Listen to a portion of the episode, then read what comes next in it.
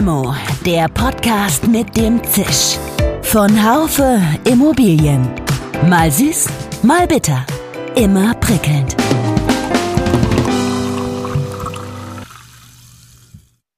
Hallo liebe Limo-Fans. Die Zeiten für die Branche sind herausfordernd und in herausfordernden Zeiten, da wächst an sich der Wunsch nach Gemeinschaft oder der Wunsch danach, Lasten nicht mehr nur alleine tragen zu müssen. Ich habe diese Binsenweisheit zum Anlass genommen, mit Sven Keusen, dem geschäftsführenden Gesellschafter der Roher Gruppe, einmal über das Thema Zusammenschlüsse und Gemeinschaftsgeschäfte zu sprechen. Sven Keusen ist auch Partner des Deutsche Anlagen Immobilienverbunds Dave. Wie ist das also mit Verbünden, mit Gemeinschaftsgeschäften? Werden die signifikant öfter nachgefragt, wenn es den Player nicht mehr so gut geht? Was jetzt generell die Offenheit für Gemeinschaftsgeschäfte angeht, merke ich auf jeden Fall, dass da viel mehr Bereitschaft ist, zuzuhören, auf andere zuzugehen. Auf jeden Fall, ja. Also die Branche rückt schon zusammen. Welchen Sinn haben Kooperationen vor dem Hintergrund dass Immobilienportale die Sichtbarkeit von angebotenen Immobilien stark erhöhen und das auch dann, wenn die nur von einem einzigen Makler ins Netz gestellt werden. Mein Name ist Dirk Labusch, ich bin Chefredakteur des Fachmagazins Immobilienwirtschaft. Herr Keusen, herzliche Grüße nach München. Haben Sie den Deutschen Immobilientag gut überlebt? Ja, den habe ich gut überlebt. Das war ja wirklich ein Feuerwerk von äh, Neuigkeiten und ähm, interessanten Vorträgen. Also und natürlich tolles Netzwerk, das ist ja unser Thema heute. Ja, das ist unser Thema und äh, wenn ich jetzt überlege, wir es war ja auch wirklich das Thema waren die multiplen Krisen, das Thema Energie, was ich spannend fand, dass das dort gerade eine Rolle spielte, digitale Tools und äh, überhaupt Social Media. Und äh, ich, äh, der Maklerberuf hat sich immer schon verändert.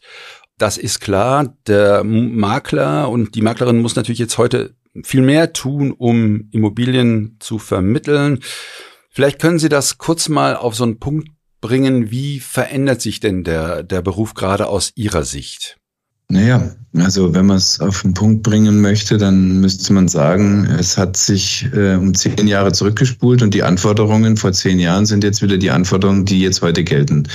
Was meine ich damit? Der Markt hat sich äh, halt komplett gedreht. Das heißt, ähm, die Käufer sind abwartend und äh, selektiv. Die Verkäufer merken so langsam, dass die Kaufpreiserwartungen nicht in den Himmel steigen und eher reduziert oder auch mal wieder zurückgenommen werden müssen und äh, manche, die verkaufen wollen, müssen sich damit abfinden, psychologisch abfinden, dass auf einmal der, der Käufer den äh, oder die Käufer den Preis definieren und, und nicht mehr der Verkäufer. Ja, das heißt, der Makler braucht dann auch ähm, ein paar neue Skills. Ich habe ja nun auch gelernt, das Thema Energieberatung ist ja äh, mhm. anscheinend schon ein mhm. Thema. Ist das jetzt nur so auf dem Papier oder, oder verlangen das immer mehr äh, Vertragsparteien auch, dass der Makler sich da ein Stück weit mehr auskennt? Es gibt äh, alte neue Skills oder neue alte Skills, die man wieder revitalisieren muss. Das hat damit zu tun, dass eben beide Seiten schwerer zusammenzubringen sind. Aber um hier auf Ihre Frage konkret einzugehen hinsichtlich der Energieberatung. Ähm, natürlich ist es jetzt ein Kostenfaktor, der letztendlich ähm, nicht Energie energieoptimierte Immobilien betrifft und auch kalkuliert werden müssen. Also wenn ich heute, wenn ich früher einen Kaufpreis äh, ermittelt habe, dann habe ich den ermittelt aus den Vergleichspreisen etc. Mittlerweile spielt halt die, die Ertüchtigung äh, eines Gebäudes eine größere Rolle durch diese Energie. Äh, Konzentrierung und das muss der Makler irgendwie orchestrieren, sage ich jetzt mal. Er muss jetzt nicht zum Energieberater werden, aber er muss es orchestrieren. Das heißt, er, er muss ein Gefühl dafür haben, wen frage ich, äh, wenn ich jetzt äh, kostenbelastbare Kosten brauche, äh, die ich da letztendlich im Spiel mit ansetzen muss. Oder er muss ein Gefühl, ein gutes Gefühl dafür haben, in welcher Bandbreite sich sowas bewegt. Ist das Thema Lage, hat das ein Stück weit an Bedeutung verloren vor dem Hintergrund der Energie, äh, des energieeffizienten Gebäudes? Quasi ein energieeffizientes Gebäude in schlechter Lage nicht vielleicht auch besser zu vermitteln als ein nicht energieeffizientes in guter Lage? Ich weiß, es, äh, äh, Pauschalierungen sind da schwachsinnig, aber gibt es eine Tendenz in diese Richtung? Nein, Nein, also, also Lage Lagen, ist immer noch Lage ist immer noch das das A und O. Genau, La Lage ist immer noch das A und O. Also, äh, also ich sage jetzt mal Energieeffizienz ersetzt jetzt nicht Lage. Äh, auf keinen Fall. Im Gegenteil, also äh, in einer guten Lage würde man eher sich noch Kopfzerbrechen darüber machen, ob man ein schwer zu äh, ertüchtigendes Gebäude dort dennoch in die Hand nimmt und in, in, in schlechten Lagen würde man das möglicherweise verwerfen und Alternativen suchen. Ja, also neu bauen oder was auch immer. Ja. Also da, da, da, da, da schlagen immer noch die Werte durch. Äh, die Lage durch, Entschuldigung. Ja, kommen wir mal zum Thema Gemeinschaftsgeschäfte. Äh, ich habe gerade ähm, mal so ein bisschen gestöbert und bin dann auf ähm, äh, die On-Office-Plattform gekommen und da zeigt sich dann bereits so lauten da verschiedene Kommentare, dass es in einem, in einem schwierigen Marktumfeld des Jahres 2023, dass die Kooperationsversuche von Maklern steigen, also mehr Gemeinschaftsgeschäfte. Das äh, scheint erstmal plausibel. Können Sie selber aus Ihrer Tätigkeit sowas bestätigen? Wie stellen Sie sich dazu? Also wir stehen 100 Prozent zum Gemeinschaftsgeschäft und das seit jeher, weil wir die Ergänzung immer suchen. Äh, es gibt, also vielleicht ganz kurz, um das zu strukturieren. Ja. Netzwerke gibt es ja äh, ideelle Netzwerke wie Verbände, die letztendlich keine wirtschaftlichen, sondern eigentlich eher einen, einen, einen Zusammenschluss äh, gleich, Gleichgesinnter sozusagen fördern, mhm. aber nicht keinen wirtschaftlichen Zusammenschluss fördern und dafür auch nicht verantwortlich sind. Da macht der IVD recht viel, mhm. weil da gibt's Gemeinschaftsgeschäftsformulare, die man verwenden kann, um das Gemeinschaftsgeschäft reibungsloser abzuwickeln etc. etc. Man trifft sich auch auf Events und lernt sich dadurch kennen, aber der, der IVD sieht sich als Plattform und nicht als Börse. Ja. Ähm, und dann, und dann gibt's eben diese wirtschaftlichen Börsen. Das sind Maklerbörsen, das sind Verbünde äh, wie, wie zum Beispiel Dave, Sie haben es ja schon vorhin genau. angedeutet. Mhm. Ähm, und dann gibt's Franchiser, die letztendlich dieses ersetzen durch eine, eine Franchise-Organisation. Also diese, diese Arten gibt es. Und die Frage ist immer, Wann ist denn Gemeinschaftsgeschäft besonders sinnvoll und auch wirtschaftlich von beiden Seiten akzeptiert? Wirtschaftlich sinnvoll, auch in anderen Zeiten, war immer ähm, zum Beispiel Sonderimmobilien äh, wie Schlösser oder Reitanlagen, um mal ein Beispiel zu nennen, aber im Investmentbereich gibt es sowas auch, Betreiberimmobilien letztendlich äh, mit Spezialisten zu teilen, ähm, die, die dafür bestimmtes Klientel haben und dafür bekannt sind. Also wenn wenn wir heutzutage aufgrund eines besonderen Umstands, beispielsweise an eine Reitanlage, was jetzt gerade bei uns der Fall ist, äh, kommen, dann, und weil wir einen besonderen Bezug haben eben zum Verkäufer, dann heißt es ja nicht, dass wir äh, überregional viele viele Interessenten für Reitanlagen kennen. Das sind Polospieler, das sind Dressurreiter, was auch immer.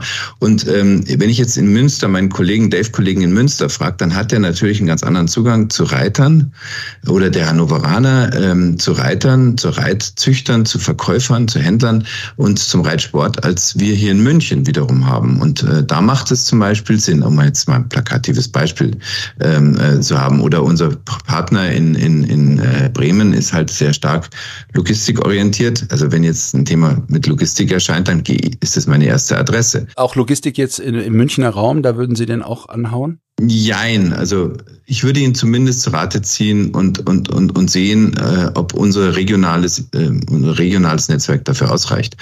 Insofern diese Spezialexpertise, die darf man nicht unterschätzen. Und bei regionalen Unterschieden, also wenn jetzt ein, ein Kunde von uns aus der Hausverwaltung oder aus im Verkauf auf uns zukommt und sagt, er hätte da eine Immobilie in Dresden zu verkaufen, dann gehe ich nicht hin und versuche das selber zu einzuwerten und zu beurteilen und, und den Markt zu durchpflügen, sondern dann, dann, dann bietet sich es einfach an, mit regionalen Spezialisten da unterwegs zu sein. Also das, das galt schon immer mhm. sage ich jetzt mal, und hat mit der Konjunkturlage eigentlich gar nichts zu tun. Was jetzt mehr, mehr Wichtigkeit entfaltet, ist zum Beispiel den richtigen Kapitalanleger zu finden, weil mhm. Kapitalanleger die einem Mainstream folgen, die sind leicht zu adressieren. Ich erinnere an die neuen Bundesländer. Wenn du da äh, dich gut aufgestellt hast mit einer Angebotsplattform, haben die Kapitalanleger dich gefunden. Jetzt dreht sich der Markt und jetzt ist es so, du hast vielleicht das eine oder andere Produkt, hast aber nicht den Zugang, den persönlichen Zugang zu einem Kapitalanleger, dem man sowas auch verkaufen muss und, und auch ihm die, die Möglichkeiten auch schildern muss und der das Vertrauen auch hat äh, zu dir, weil er dich nicht kennt. Und da macht es sehr viel Sinn, jetzt in dieser geänderten Marktlage sich auszutauschen über Kapitalanleger, ähm, äh, wo ein spezieller Zugang durch einen Kooperationspartner eben äh, besteht. Darf ich äh, da nochmal rein einhaken, ähm, Herr, äh, Herr Keusen, die, das heißt, ähm, Rohrer Immobilien hat, äh, ist ja Partner bei Dave und äh, Sie sind, glaube ich, auch Gründer oder Gründungsmitglied, aber gibt es darüber hinaus äh, Gemeinschaftsgeschäfte, die Sie außerhalb von Dave mit anderen Maklern machen oder ist eigentlich alles auf Dave äh, fokussiert? Nein, nein, nein, ständig. Also der IVD bietet da ja eine super Plattform. Also wenn, wenn wir jetzt in Würzburg ein Thema haben, wir haben ja, also Dave hat 37 Standorte mit äh, zwölf verbundenen Unternehmen äh, dahinter und 600 Mitarbeitern. Aber das sind halt diese Hauptstandorte, die letztendlich ähm, dafür dienen, dass wir ein Repräsentanznetzwerk haben in ganz Deutschland äh, für Investoren, ausländische Investoren, inländische Investoren. Mhm. Und äh, von daher ist das ein spezielles Netzwerk. Wir, wir haben aber Gemeinschaftsgeschäfte mit Würzburg, mit, mit also Mittelstädten, die auf uns zukommen, wenn sie in München was haben, oder auf die wir zugehen, wenn wir, wenn wir in den Mittelstädten was haben. Mhm. Und, und doch scheint es so, also ich kenne ja nun sehr viele äh, Makler auch hier im, in meinem privaten Umfeld, äh, da sind wenige organisiert, es gibt viele Individualisten. Ähm, dieses Thema, ist es ein Thema äh, Gemeinschaftsgeschäft auch von, von, von Größe oder, oder äh, womit hat das da zu tun, welcher Makler macht das und welcher macht es nicht? Man, man muss ja auch ein bisschen was auf was verzichten, wenn man das macht. Man, man, also Sie sagen, man gewinnt immer. Wahrscheinlich ist es auch so, aber das sieht wahrscheinlich, das, das sieht nicht jeder, frage ich mich natürlich, warum. Naja, äh, ich habe es ja, in den Beispielen ist es ja rauslesbar. Wir, wir haben natürlich, wo, wo ein Nutzen entsteht, mhm. ist auch die Freiwilligkeit vorhanden. Das geht uns so, das geht anderen so. Da sind ein paar andere vielleicht ein bisschen offener und andere ein bisschen verschlossener, was ihr eigenen Nutzen angeht und ihr Gewinnmaximierung. Bei uns steht der Nutzen des Kunden erstmal im Vordergrund. Also wenn wir den Nutzen nicht originär bieten können, ihm genügend Interessenten zu bieten, dass er einen optimalen Kaufpreis erzielt, dann müssen wir uns eigentlich fragen, äh, haben wir uns darauf eingelassen, jemanden anders noch hinzuzuziehen, der den Nutzen des Kunden mehren kann. Und das verspreche ich jedem Kunden, dass ich sage, wenn es erforderlich ist, wenn wir ihnen den Markt nicht bieten können, wenn wir nicht ausreichend Interessenten haben, um ihre Kaufpreiserfordernisse zu erfüllen, dann gehen wir über Gemeinschaftsgeschäfte. Das heilt natürlich nicht zu teure Immobilien. Das ist immer so dieser Druckschluss. Also ich, ich, ich nehme eine Immobilie rein, die ist zu teuer, ich kriege sie nicht weg, ähm, jetzt suche ich mir einen Gemeinschaftsgeschäftspartner. Das, das, das hilft nicht. Also insofern ist jetzt der Markt nicht unbedingt der Beförderer des Gemeinschaftsgeschäfts, aber er begünstigt das Gemeinschaftsgeschäft und die Bekanntheit des Gemeinschaftsgeschäfts. Aber ist es nicht so, dass Gemeinschaftsgeschäfte ähm, ein Stück weit ihren Sinn verlieren vor dem Hintergrund der Immobilienbörsen? Ich meine, wenn man sich überlegt, dass, da gibt es eine ganz hohe Abdeckung jetzt des Endkundenmarktes durch die Portale. Also man, man, weiß ja, es ist ja so vieles Gläsern.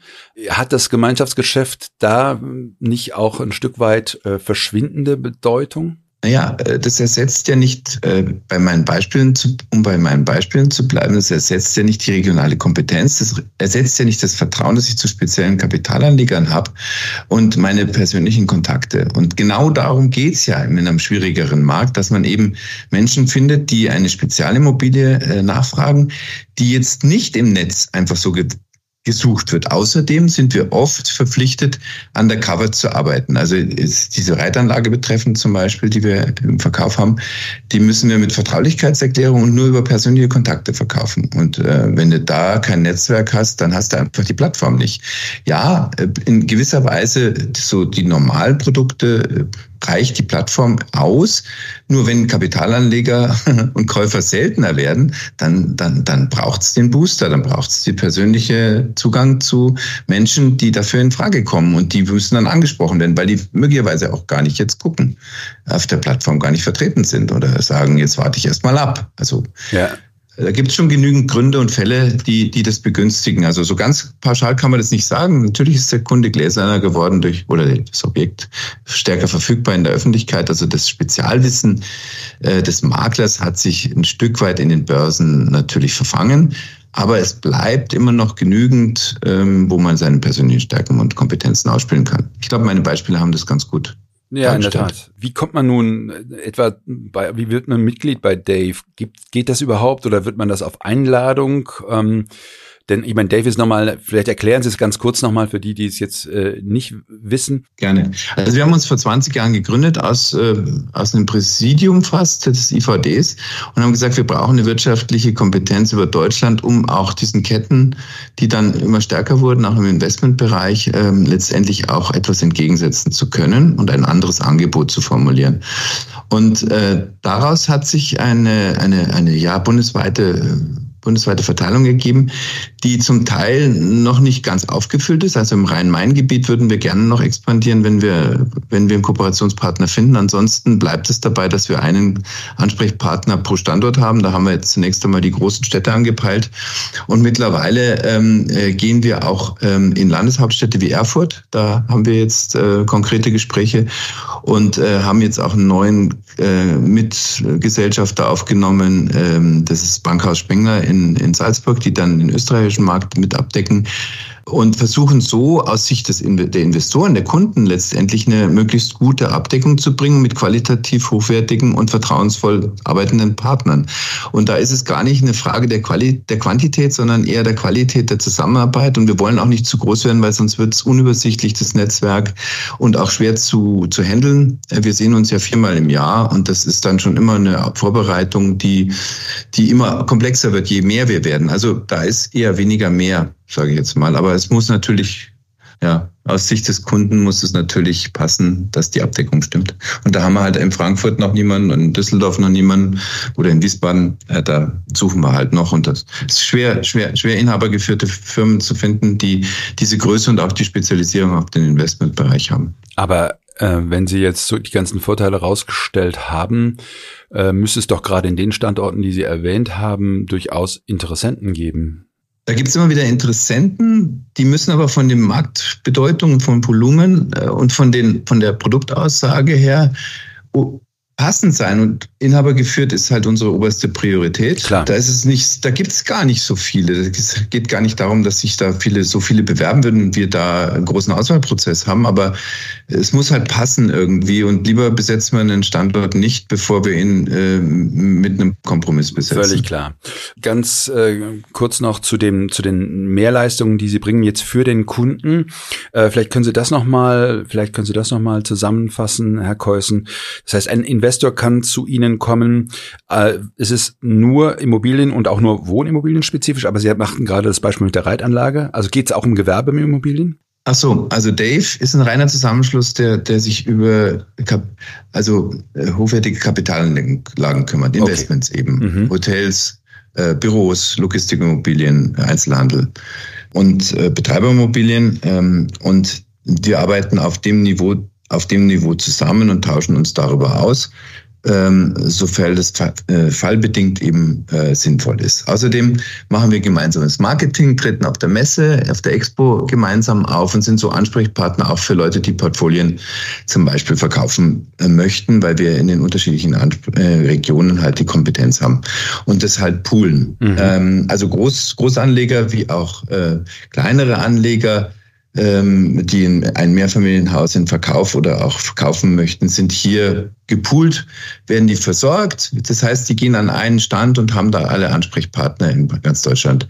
vertreten. Das finde ich eigentlich einen großen Kundennutzen. Und als solches verstehen wir uns aber als selbstständige Unternehmer eben, die ihr eigenes Geschäft betreiben und auch ihre eigene Kompetenz in ihrer Region auch darstellen. Ähm, also wir sind ein vertrauensvoller Verbund mhm. von individuellen Unternehmern, die, die was können. Ja, ja, also auch die, die Tatsache, dass sie selber die äh, Mitglieder auswählen. Das äh, spricht ja auch eine eigene Sprache. Äh, was äh, können denn andere Netzwerke, von denen es ja nun auch ein paar gibt, auch völlig anders äh, organisiert und strukturiert, ähm, können die was von Ihnen lernen oder sind Sie eigentlich eine andere Liga? Wir sind weder eine andere Liga, noch können die was von uns lernen. Die haben halt andere Geschäftsmodelle, äh, die, die vielleicht auch äh, institutioneller sind und ähm, letztendlich eine andere Struktur eben aufweisen. Wir sind da eher ein, ein, ein freiwilligen Haufen. Ja, das klingt ja. jetzt unstrukturiert, aber es ist es nicht. Ähm, und das andere ist halt nach klaren Regeln aufgebaut und ähm, hat alles seine Vor- und Nachteile, würde ich sagen. Wir, äh, wenn ich jetzt aber diese Franchise-Netzwerke anschaue im Privatimmobilienbereich, dann ähm, werden wir jetzt eine neue Marke ins Leben rufen, das, die nennt sich dann Eve. Und da werden wir das Thema Privatimmobilien auch deutschlandweit abdecken. Und auf dem gleichen, im Prinzip auf dem gleichen Feld, wie wir es im Investmentbereich machen, nur mit anderen Mitarbeitern und anderen Strukturen. Wir haben meist äh, in diesen Mitgliedsunternehmen zwei Strukturen. Die einen kümmern sich rein um Investment mhm. und die anderen machen Wohn Wohnimmobilien, also Häuser, Villen, und, und da gibt's, haben wir jetzt noch nichts, da gibt's aber auch Franchise-Netzwerke im, im Markt und da wollen wir auch eine Antwort drauf liefern, weil das sich mit Dave ganz gut etabliert hat. Mit denselben äh, Partnern? Ja, mit denselben Partnern, vielleicht aber auch mit einer Untergliederung mit assoziierten Partnern in kleineren Städten dann auch. Mhm. Aber das wird die Zukunft zeigen, wie das angenommen wird, auch vom, vom Markt her. Ja. Wichtig ist, dass man sich untereinander vertraut. Wann, wann planen Sie, äh, an den Markt zu gehen damit? Also geplant war es eigentlich diesen Sommer. Das hat aber technische Hindernisse. Ich kann da noch kein konkretes Datum Nein, nennen, okay, aber es, es, wird ganz sicher dieses Jahr sein. Okay. Ich hm, habe so ein bisschen die, die Befürchtung, dass es nachher so viele Labels gibt und Siegel gibt mit EVE und IVD und so weiter, dass der Kunde da möglicherweise etwas überfordert wird. Wir machen da auch kein, kein großes Posting nach außen, eine äh, Massenwerbung und Bekanntheitsgrad, sondern wir wollen doch nur unseren Kunden, die wir kennen, letztendlich einen erweiterten Service bieten und ihnen sagen, dass sie bei uns nicht limitiert sind auf einen Standort, sondern dass wir einfach ihnen auch einen Service bereitstellen, wenn sie woanders verkaufen wollen oder auch ein Portfolio verkaufen wollen.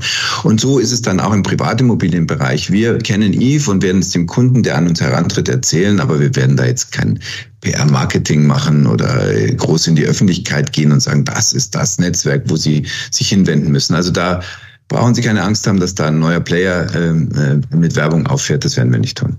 Nein, alles klar.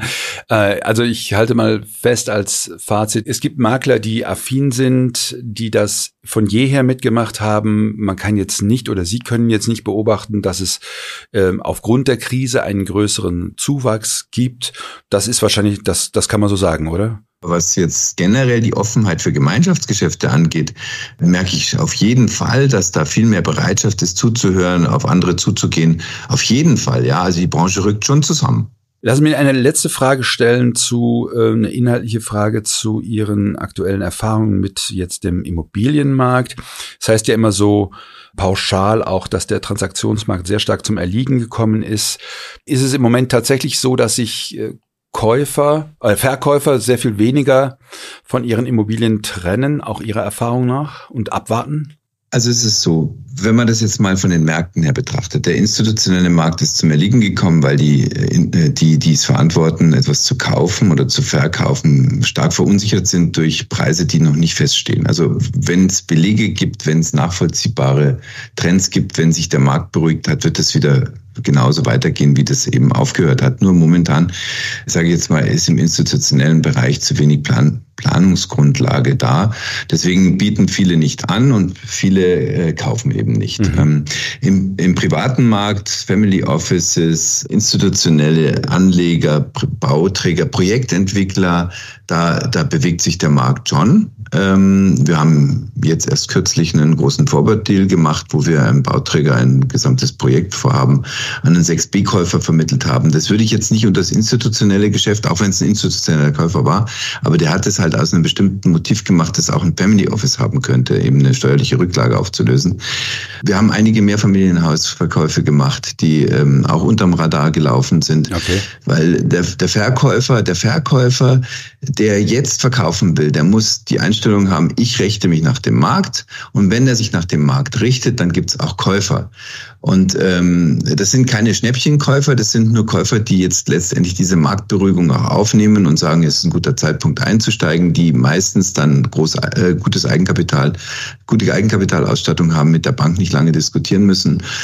Und ähm, die gibt es und wir haben Transaktionen gemacht, das belegt es auch, aber es ist natürlich auf einem anderen Niveau. Und da ist immer die Psychologie äh, entscheidend. Wenn ich jemanden sage, das Glas halb leer zu sehen ähm, und zu sagen, ja, du verlierst jetzt 15, 20 Prozent deines Wertes und musst verkaufen, dann macht er das natürlich äußerst ungern. Wenn ich ihm aber sage, du hast 120 Prozent Gewinn gemacht und jetzt machst du nur, machst du noch 100 Prozent Gewinn, wenn du jetzt realisierst und ich habe einen Käufer für dich, dann ähm, muss man nicht unbedingt unzufrieden sein. Aber das ist eben die Frage der Psychologie, die momentan im Markt vorherrscht, dass sich viele Leute verarmt sehen durch einen Abschlag von 20 Prozent. Manche zu Recht, die in den letzten zwei, drei Jahren gekauft haben, das verstehe ich auch, dass da ein Widerstand entsteht, kann ich hundertprozentig nachvollziehen. Aber die, die seit 10, 15 Jahren ihre Immobilien haben und jetzt aus Erbschaftsgründen zum Beispiel verkaufen und dann sagen, ja, also ich, hätte ich es vor, vor einem Jahr verkauft, hätte ich 20 Prozent mehr bekommen. Sage ich, ja gut, hättest du 20 Prozent mehr bekommen, aber du hast innerhalb der letzten zehn Jahre halt 100 Prozent plus gemacht, trotzdem. Also mhm, was Natürlich. hindert dich daran? Ja, und ja. Äh, wir werden auch steuerliche, steuerliche Änderungen wahrscheinlich noch sehen die nächsten Jahre, weil wir Deutsche ja auch irgendwann einmal die Besteuerungsgrundlagen erhöhen müssen. Und dann wird jeder, der jetzt verkauft, sich freuen. Ja, wunderbar. Eine gute Botschaft für, für, fürs Ende. Wobei Ende noch nicht ganz. Ich würde Sie nicht fragen, mit wem Sie eine Limo trinken würden. Das hatten Sie schon ähm, gemacht bei unserer letzten, bei unserem letzten Podcast, den wir mit äh, Herrn Osthus zusammen gemacht haben. Nein, die letzte Frage betrifft noch mal kurz Dave. Haben Sie vor, mit Dave weiter auch ins Ausland zu expandieren? Oder ist dieser Kollege, dieses Büro in Österreich, in Salzburg, ist das jetzt erstmal eine einmalige Geschichte? Also das war jetzt zunächst einmal auf jeden Fall eine einmalige Geschichte, weil so ein renommiertes Bankhaus ja. mit der Expertise im Immobilienbereich, mit dieser Synergie zu Deutschland, also auch im süddeutschen Bereich zu uns, wir haben das initiiert, muss ich dazu sagen, in München, okay. mhm. ähm, es zu gewinnen, ist ein Glücksfall, muss ich, ein absoluter Glücksfall. Die sehen das aber auch so, weil die viele deutsche Kunden haben, wo sie dieses Referenznetzwerk jetzt auch nutzen können. Ähm, und wenn es sowas in der Schweiz gäbe, äh, dann würden wir da im deutschsprachigen Raum vielleicht vielleicht auch nochmal ähm, nicken. Aber wir werden es jetzt nicht forcieren. Wenn es sich so ergibt, wie sich es eben ergeben hat durch diese, durch diese Bekanntschaft, dann äh, ja, aber wir würden jetzt nicht in der Schweiz auf die Suche gehen. Das würden wir jetzt nicht tun. Alles klar. Aber mit Ihnen würde ich immer eine Limo trinken, muss ich sagen. ja, das machen wir auf dem nächsten Immobilientag spätestens oder auf der Expo. Herr Keusen, ähm, vielen Dank. Jetzt ähm, müssen Sie gleich zum Flieger. Ich äh, freue mich, dass Sie sich die Zeit genommen haben. Und ähm, ja, ich äh, sage bis zum nächsten Mal. Bis bald. Vielen Dank äh, für Ihre Fragen, Ihr Interesse und ich hoffe, ich konnte auch den Zuhörern eine gewisse Transparenz über das Thema geben. Würde mich freuen. Mit Sicherheit. Alles Gute. Tschüss, Herr Keusen. Ciao. Danke. Tschüss wieder. Ja, liebe Limo-Fans, diesmal ohne das Trinken einer Limo am Schluss. Ich glaube, die Folge hat gezeigt, dass es tatsächlich eine Frage wahrscheinlich der eigenen DNA ist, ob ich als Makler, als Maklerin mich Gemeinschaften anschließe, Gemeinschaftsgeschäfte tätige oder nicht. Interessant ist, darüber haben wir heute gar nicht gesprochen, dass in vielen anderen Ländern wie in Großbritannien oder auch den USA sowas ja gang und gäbe ist. Es ist ganz spannend, den Markt diesbezüglich weiter zu beobachten. Bleiben Sie uns gewogen mit einem ganz herzlichen Gruß an die Technik Severin Goutier und Nico Usbeck, ihr, euer Dirk Labusch. Schön, dass Sie dabei waren. Bis zur nächsten Folge von Limo, dem Podcast mit dem Zisch von Haufe Immobilien. Um keine Folge zu verpassen, abonnieren Sie doch einfach den Podcast in Ihrer Podcast-App.